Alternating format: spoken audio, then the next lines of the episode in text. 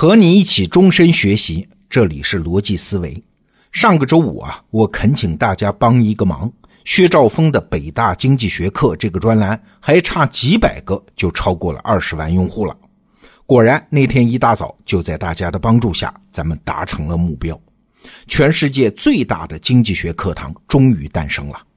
这可不仅是一个专栏的里程碑啊，这也是整个知识服务行业结出的最有标志性的果实。我们也可以把意义说得更大一点啊，这是整个一代人学习方式变革的一个标志性事件。感谢大家的帮助。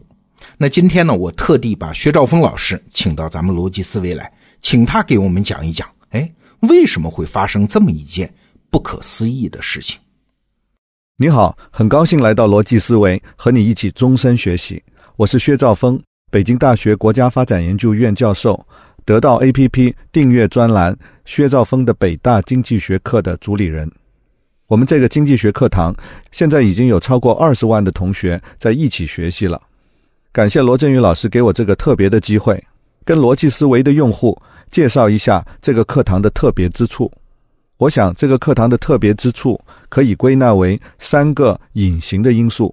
第一个隐形因素是我们在这个课堂里教的不是很多人以为的经济学。很多人以为经济学是关于财务管理的学问，还有不少朋友曾经购买过不同版本的经济学教科书。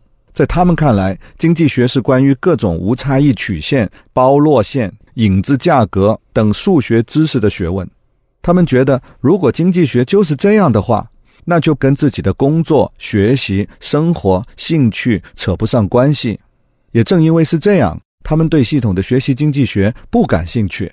有时候甚至看到咱们的课堂的信息，也会过门而不入。与此形成对照的是，在这个课堂里面的同学，他们学习的非常欢乐。在这里，大家学习战俘营里面怎么会有通货膨胀和通货紧缩，一堆马粪应该归谁所有。它跟人类财富积累的规律有什么关系？同学们会深入的理解成本的概念，并且把它用到生活的决策当中去。我们还讨论了产品请明星做代言人，明星代言人是否需要亲自使用这些产品？我们讨论了企业内部应该让谁来做老板，资本家和工人到底谁更容易欺负谁？我们解释了未雨绸缪到底是买保险更好，还是自己储蓄更好？我们还特别解释了基尼系数所反映的收入差距为什么不值得我们去担心？为什么年轻人的上升空间从来没有今天这么大？穷者越穷，富者越富这句话为什么跟现实对不上号？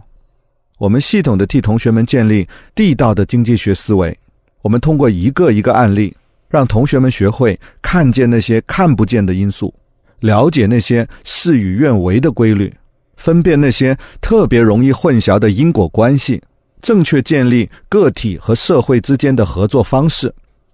我们北大经济学课之所以特别，其中第二个隐形因素是，它满足了广大人群当中不断求知的需求，不断求知的天性。很多人说，我们迎来了知识付费的时代，迎来了碎片化学习的时代。这个说法其实不准确。为求知而付费。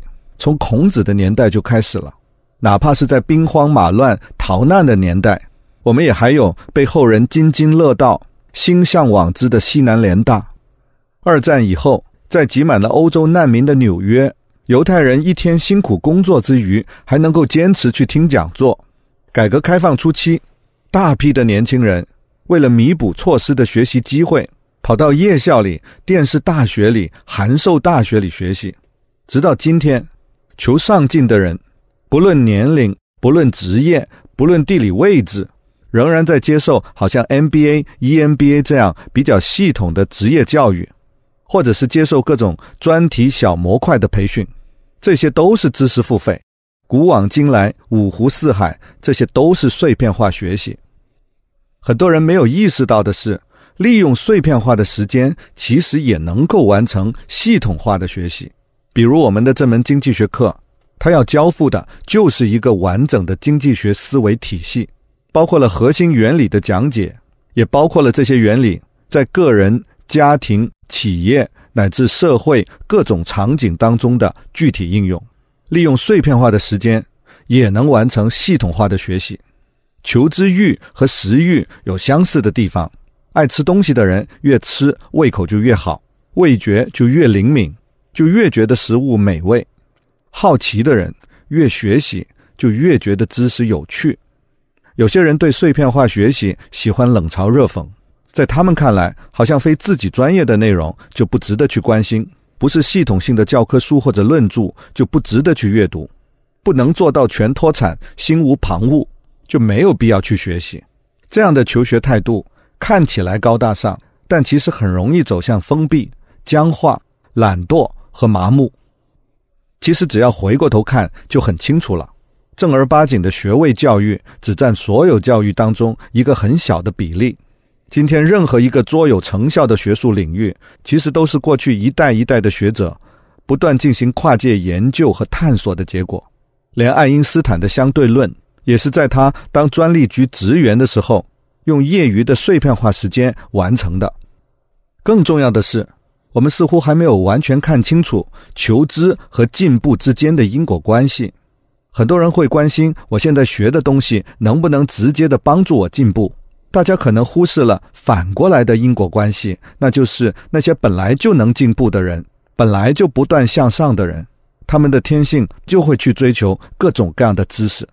很可能不是得到平台所提供的知识吸引了用户，而是社会上本来就存在的一群爱知识、爱求知的人，选择了得到平台，选择了今天这种形式的知识付费和碎片化学习。这种人本来就在社会中存在。他们本来就是会终身学习、不断进步的。我们这堂课之所以特别，第三个隐形因素是，它满足了人们要掌握社会发展的规律的终极欲望。把握事物发展的规律是人的天性。人们过去看见刮风、下雨、闪电、打雷，就创造出各种神话预言，跟今天我们完善科学知识体系背后的推动力是一样的。那就是渴望以抽象的方式，以一以贯之的方式，以简单而优美的方式，把握这个纷纭复杂的世界。经济学是社会科学的皇冠，有许多社会科学，他们着重的是对现象的描述，对数据的积累，对细节的刻画。这些素材固然非常重要，但还缺乏一条强有力的因果规律，把它们串起来，把它们立起来。把它们融合起来，而这个因果链条就是经济学。我们这门课的亮点不在于给你展示各种具体的经济数据，也不在于给你复述这门学科发展的历史，它的重点在于给你提供一套完整的经济学思维方式。学会了这套思维方式，同学们就可以把它运用到自己遇到的人、自己遇到的事上面去。它尤其能让那些观察力本来就非常敏锐。生活经验本来就非常丰富，创造力本来就非常旺盛的人，感到忽然开了一扇窗，眼前豁然明亮起来，自己原来知道的一切都有了新的作用、新的关系、新的意义。今天，薛兆丰的北大经济学课已经有超过二十万的同学在一起学习，这看起来好像是个特殊的现象。但它其实只不过是自古以来就有的知识付费、碎片化学习的一种新的方式。我们身处新的社会，遇到新的问题，也能够用上新的技术，当然也就会进行新的探索。这场新的探索才刚刚开始。一百九十九元的订阅费用，筛选的不是贫富，而是求学心、上进心和对知识的需求。感谢你的关注，我为你的加入感到自豪。让我们一起享受探索的乐趣吧。